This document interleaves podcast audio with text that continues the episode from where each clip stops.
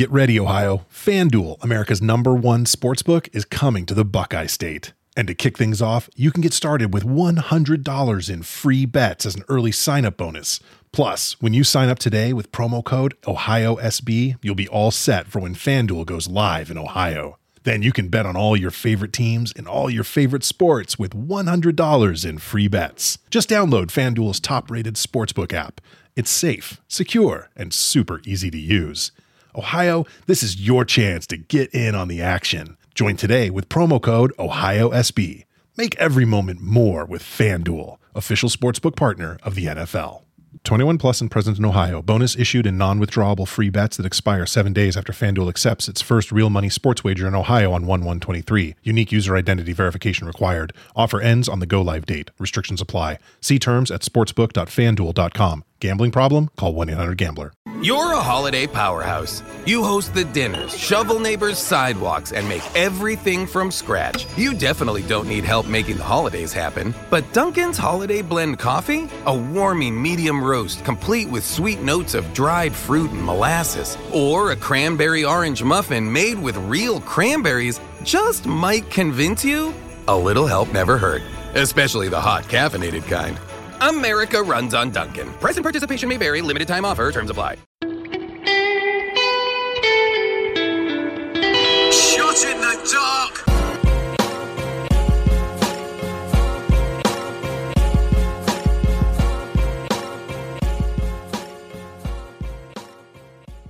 Welcome everybody to another episode of Shot in the Dark. I am your host, John Siino Evil here. Let's get right down to it. Monday's AEW Dark Elevation starts with Penelope Ford with a record of 14 and 4, defeating the debuting Notorious Mimi very quickly here with the Muda Lock. Santana and Ortiz with a record of 10 and 3 defeated Adrian Soriano and Matthew Omen. Uh, they were accompanied by Gabriel Hodder, and all three of them are actually known as Primal Fear. Uh, they have appeared on Ring of Honor recently, as well as a couple other shows. This match was really quick here. Santana pins Omen in minutes with a double face buster. FTR with a record of 22 and 3, number 4 in the tag team division defeated the team of Lee Moriarty and LSG, Leon St. Giovanni. Uh, LSG actually had the visual pin here at one point, but the referee was distracted. Moriarty and LSG got a bunch of offense here, but Dax Harwood gets the pin on Moriarty after a brainbuster. And I gotta admit, their new theme song is definitely catching on to me. Tay Conti with a record of 33 and 5 with a rec- uh, number 5 in the women's division defeated Danny Moe making her debut. Uh, Tay Conti has a new theme song which kind of starts with K, uh, like Ty J fight, kind of like a Street Fighter type of uh, music, I guess you can say. Uh, Danny Moe, you might have seen her in GCW. She's always accompanying uh, Facade to the ring, and has a very similar look to him. But Conti wins quickly here with the DDTay. Joey Janela with a record of 9 and 4 defeated Crowbar. Yes, that Crowbar, uh, aka Devon Storm, who's been wrestling since 1993. He was in WWF, WWE, ECW, TNA, Ring of Honor, just to name a few, but he's most widely known through his time in WCW with David Flair and the late Daffney. So a nice little uh, appearance here by Crowbar. As the match gets underway, Janela and Kayla Rossi, who was in his corner, they try to leave, but they get stopped by Another familiar face, ECW legend, the Blue Meanie. He's sporting his BWO style shirt that says AEW on it instead, and he sends Janela back to the ring. The match turns a little hardcore. They start fighting into the crowd. Uh, Janela distracts the referee at one point. Kayla Rossi hits a Hurricanrana off the top rope, and Janela ends up hitting a Death Valley driver for the pin and the win. After the match, Sonny Kiss comes out to attack Janela, but easily gets taken out by Janela and Rossi, and Rossi hits like the spinning corkscrew off the top rope. Very impressive looking here. Ruby Soho making her AEW Dark debut with a record of 2 and 1, defeated Emi, uh, Sakura with a record of 7 and 1. Pretty good match here, but Ruby gets the pin here with her, uh, I guess you can't call it the Riot kick anymore. Is it the Soho kick? They haven't really given it a name yet, but it's the same move that she's been using before. Uh, we go to this backstage vignette with Crowbar and Blue Meanie, who they're talking about their time here. Uh, Crowbar says how he's been wrestling for 20 years. Uh, it's been 20 years since he wrestled for a major company, and he's been following AEW closely, and he likes this environment that encourages creativity and, and innovation, and he was motivated, so he made it a business to strive to be here, and it was a much, um, it was much greater to have Blue Meanie by his side as well. Meanie chimes in and says that uh, he got butterflies and excitement when he got the call to do this, and he's been admiring AEW from the start, and the fact that he was born in Philly, debuted in ECW in Philly, debuted in WWE in Philly, had WrestleMania in Philly, and now makes his AEW debut in Philly is a you know it's a great it's a great thing. And uh, they both thank Tony Khan and AEW for their time. And the main event here was the Butcher, the Blade, and Private Party defeated Lee Johnson, Brock Anderson, Chuck Taylor, and Wheeler Yuta. A fun, fast match here, but the Butcher hits a lariat out of nowhere to pin Lee Johnson for the win. We go to Tuesday's AEW Dark. Very short show here, only about 20 minutes or so. Four matches here. These are the last matches from the first set of tapings from the AW Universal uh, Arena in Orlando. Sean Dean defeated Andrew Lockhart with a powerbomb into a backbreaker. Kilynn King with a record of 12 and 10 defeated Ashley D'Amboise very easily here with the Kingdom Falls. Wardlow defeated Darian Bengtson very quickly after two powerbombs and the F10. And the main event, Evil Uno with a record of 23 and 9 defeated Anthony Greene with a record of 0 and 2. Uh, nice little six minute match here but Uno does get the win after the Something Evil. There was another match that was scheduled for this show with Joey Janela defeated Stallion Rogers, but that match was cut. WWE NXT. This is the last show without a crowd, so I'm very excited to have a crowd at the next show. But this show has Jinny defeating Emilia McKenzie. Uh, Joseph Connors kept trying to interfere on Jinny's behalf until Meiko Satomura came out and took him out. Finish came with McKenzie missing and going shoulder first into the ring post and Jinny hitting a ripcord legger kick for the pin. After the match, Jinny says that now that she's defeated her protege, she has Meiko's attention and challenges her for the NXT UK Women's Championship. Michael holds her title up in, in the air as a response, so it looks like we're going to be getting this match. Blair Davenport walks to Scala's office and Scala reinstates her only because Stevie Turner wanted the match with her, but any future behavior of that nature won't be tolerated and Davenport said that she gets what she wants. She always gets what she wants. Uh, we also get a video package uh, from A-Kid and Dragunov ahead of their UK title match that's coming up next week. Sam Gradwell defeated Mark Andrews with the Fireman Carry Slam. Uh, backstage, Flash Morgan Webster just goes up to Sha Samuels, smacks him, and runs away. So that's gonna be the the way they set up their match. And we have the Heritage Cup tournament final. The winner of this gets a title shot at the UK Heritage Cup. Noam Dar defeated Wolfgang. Uh, during round two, Jordan Devlin comes out and attacks Joe Coffey, who was ringside, causing a distraction, and Dar rolls up Wolfgang for the first fall. But right when round three starts, Wolfgang hits Dar with a spear and gets the second fall. And the finish comes in round six after Dar hits two Nova Rollers for the pin and the win. After the match, the Heritage Cup champion Tyler Bate comes out, has a face off with Noam Dar, so it looks like that will be the next match. NWA Powerrr, we have two of the semifinals matches for the tag team title tournament. Uh, Hawx Aerie defeated the team of Sal Rinauro and Mims when PJ Hawx makes Rinauro submit.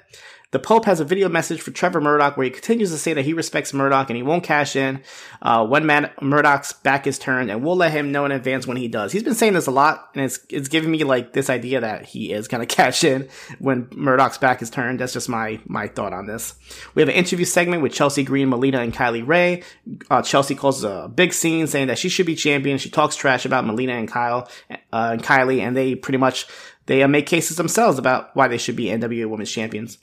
Uh, TV title match, Tyrus defeated Jordan Clearwater. They spent the first couple of minutes here just wasting time till Tyrus kind of hits the hard punch out of nowhere and gets the win. The story here is that Tyrus is running through really easy opponents until he gets five more wins. That way he can challenge Trevor Murdoch for the world title. After the match, Tyrus cut a promo on Cyon the Masked Man saying that if he could do this to a friend, what will, what will he do to him at hard times too? And then he has a little exchange with Trevor Murdoch and I'm pretty sure he says that him and Trevor Murdoch are cousins. Not sure if that's legit or not, but Trevor Murdoch kind of like acknowledged it as if it's true. So maybe it is. Who knows? Mickie James is being interviewed. She talks about how we're going to get a special empowered episode of Power coming up, and she gets interrupted by Kiera Hogan, and uh, who Kiera pretty much apologizes, saying that she's been disrespectful for, disrespectful to her recently, and if Mickie respects her as much as she says she does, then why isn't she on the Empower show? Mickie gets a little offended, saying that's not the case. She'll get her on the show once she finds the right opponent for her. And Kiera says, why not fight Mickie James herself? And Mickie's like, we can talk about this off the air. And then Kiera says, hey, Mickie's, maybe Mickie's just scared of me. And uh, Mickie gets upset and they kind of go off, um, go, go backstage and talk about this. So it looks like we're probably going to get this match. Tom Latimer does a interview where he talks about attacking Nick Aldis and says that the reason he's doing this is because Aldis always did stuff without him and left him in the UK when he got signed to a major company. Uh, Aldis gets all the money, he gets all the mansions, and he just uses Latimer as a stepping stone. And while Aldis is at home recovering, he can apologize to his son for being a loser and a failure. And uh, he walks off and kind of brushes with James Storm, who goes on stage and says that pretty much he just wants to become the national champion. And the other semifinal match for the tag team tournament, the end defeated Aron Stevens and Kratos. Kratos was in control pretty much the whole match. They tags out to Stevens and Stevens automatically gets rolled up. And, um, the end gets the pin. So it's going to be the end versus Hawx Aerie in the finals, and the winner of that gets a tag team title shot against La Rebellion. 205 Live, Sarray makes her 205 Live debut, defeated Amari Miller with that deadly looking dropkick into the ropes. The Creed brothers also making their debut on 205 Live. Brutus and Julius defeated the team of Dimitri Jackson and Andrew Lockhart. Uh, Jackson and Lockhart have both appeared on AEW Dark. Total destruction here. Brutus pins Jackson after a double team slam. Uh, Malcolm Bivens gets on the mic and uh, says that you know, the the Creed brothers are special and they're above anybody else. And what you saw was just a taste, and they're challenging everybody. It doesn't matter which brand you're on. And then he quotes Lauryn Hill and says, "Ready or not, you can run, you can hide. We will find you." Maybe that's a dig at the New Day. They've been wearing the Fugees gear recently, so who knows? And the main event here was Grayson Waller defeated Trey Baxter. Fun and fast match here with Waller sneaking in a roll up for the pin as Baxter continues to look disappointed in his new storyline. We go to New Japan Pro Wrestling Strong, the Autumn Attack. This is their first show from the tapings in Texas. Matthew Rehwoldt, the former Aiden English, replaces Kevin Kelly on commentary here to join Alex Koslov. And the first match, Minoru Suzuki making his New Japan Pro Wrestling Strong debut, defeated Fred Rosser. This match was really good. Uh, got hard and violent, but Suzuki gets the win with the Gotch style, with the Gotch style pile driver. Uh, we have a New Japan Strong Openweight Championship match as Tom Lawlor defends against Ren Narita. Uh, this match was really good. 20 plus minutes here. Uh, you've probably seen the pictures, but Narita showing shades of Shibata, kind of, um, you know, doing the pose and everything and, and telling Lawlor to kick him. But Lawlor gets the submission win after stretching Narita's legs and arms back. Pretty devastating looking move. Jay White defeated Robbie Eagles in the main event. This is also Eagles' debut in New Japan Pro Wrestling Strong. White gets the win with the Blade Runner. After the match, he cuts a promo about the Bullet Club and talks about how they're bringing in new members without running it by him first. And he's the one who makes the decisions, and he is a true leader of the Bullet Club. So they're continuing this Bullet Club trouble storyline. Ring of Honor, SOS, the team of Kaun and Moses defeated Dalton Castle and Dak Draper. Moses get the pin on Draper after a double team DDT drop. After the match, Kenny King and Dragon Lee come out and, and attack SOS, but SOS get up and they challenge King and Lee for the tag team titles, and that match will happen next week. Willow defeated Angelina Love and Miranda Alizé in a triple threat. This is a contenders match for the Ring of Honor Women's Championship, so pretty much uh, the people that win these triple threat matches will be put in the match, and then they'll have the title shot against Roxy at Final Battle. The finish came here when Love knocked Alizé off the apron, and she gets rolled up by Willow for the win. And the main event, OGK, and Matt Taven, and Mike Bennett defeated the team of Bandito and Rey Horus. Bennett gets the pin on Horus after they hit a double team dropkick backpick, backpack stunner combo. On main event, Karrion Kross defeated Ricochet by submission, and Mace and T-Bar defeated the Viking Raiders in what could be Mace and T-Bar's last match. We don't know. WWE Network editions of the week. We have WXW We Love Wrestling 15, as well as another episode of ICW Fight Club.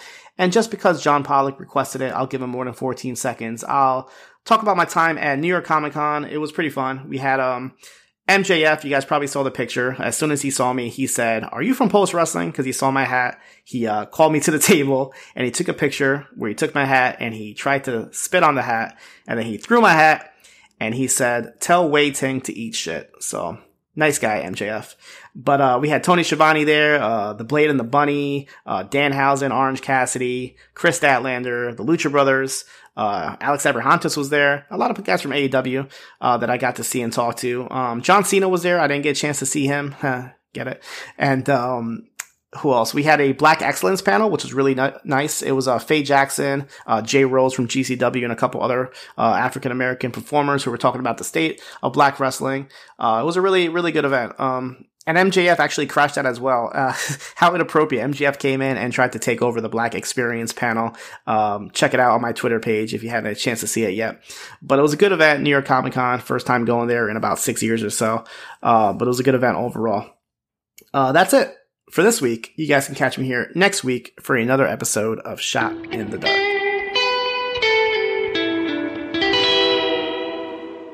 You're a holiday powerhouse. You host the dinners, shovel neighbors' sidewalks, and make everything from scratch. You definitely don't need help making the holidays happen. But Dunkin's Holiday Blend Coffee? A warming medium roast complete with sweet notes of dried fruit and molasses. Or a cranberry orange muffin made with real cranberries just might convince you?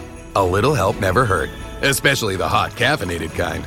America runs on Dunkin'. Present participation may vary. Limited time offer. Terms apply. Get ready, Ohio. FanDuel, America's number one sports book, is coming to the Buckeye State. And to kick things off, you can get started with $100 in free bets as an early sign on bonus. Plus, when you sign up today with promo code Ohio, you'll be all set for when FanDuel goes live in Ohio. Then you can bet on all your favorite teams and all your favorite sports with $100 in free bets. Just download FanDuel's top rated sportsbook app. It's safe, secure, and super easy to use. Make every moment more with FanDuel, official sportsbook partner of the NFL. 21 plus and present in Ohio. Bonus issued in non withdrawable free bets that expire seven days after FanDuel accepts its first real money sports wager in Ohio. 1 123. Unique user identity verification required. Offer ends on the go live date. Restrictions apply. See terms at sportsbook.fanduel.com. Gambling problem? Call 1 800 Gambler.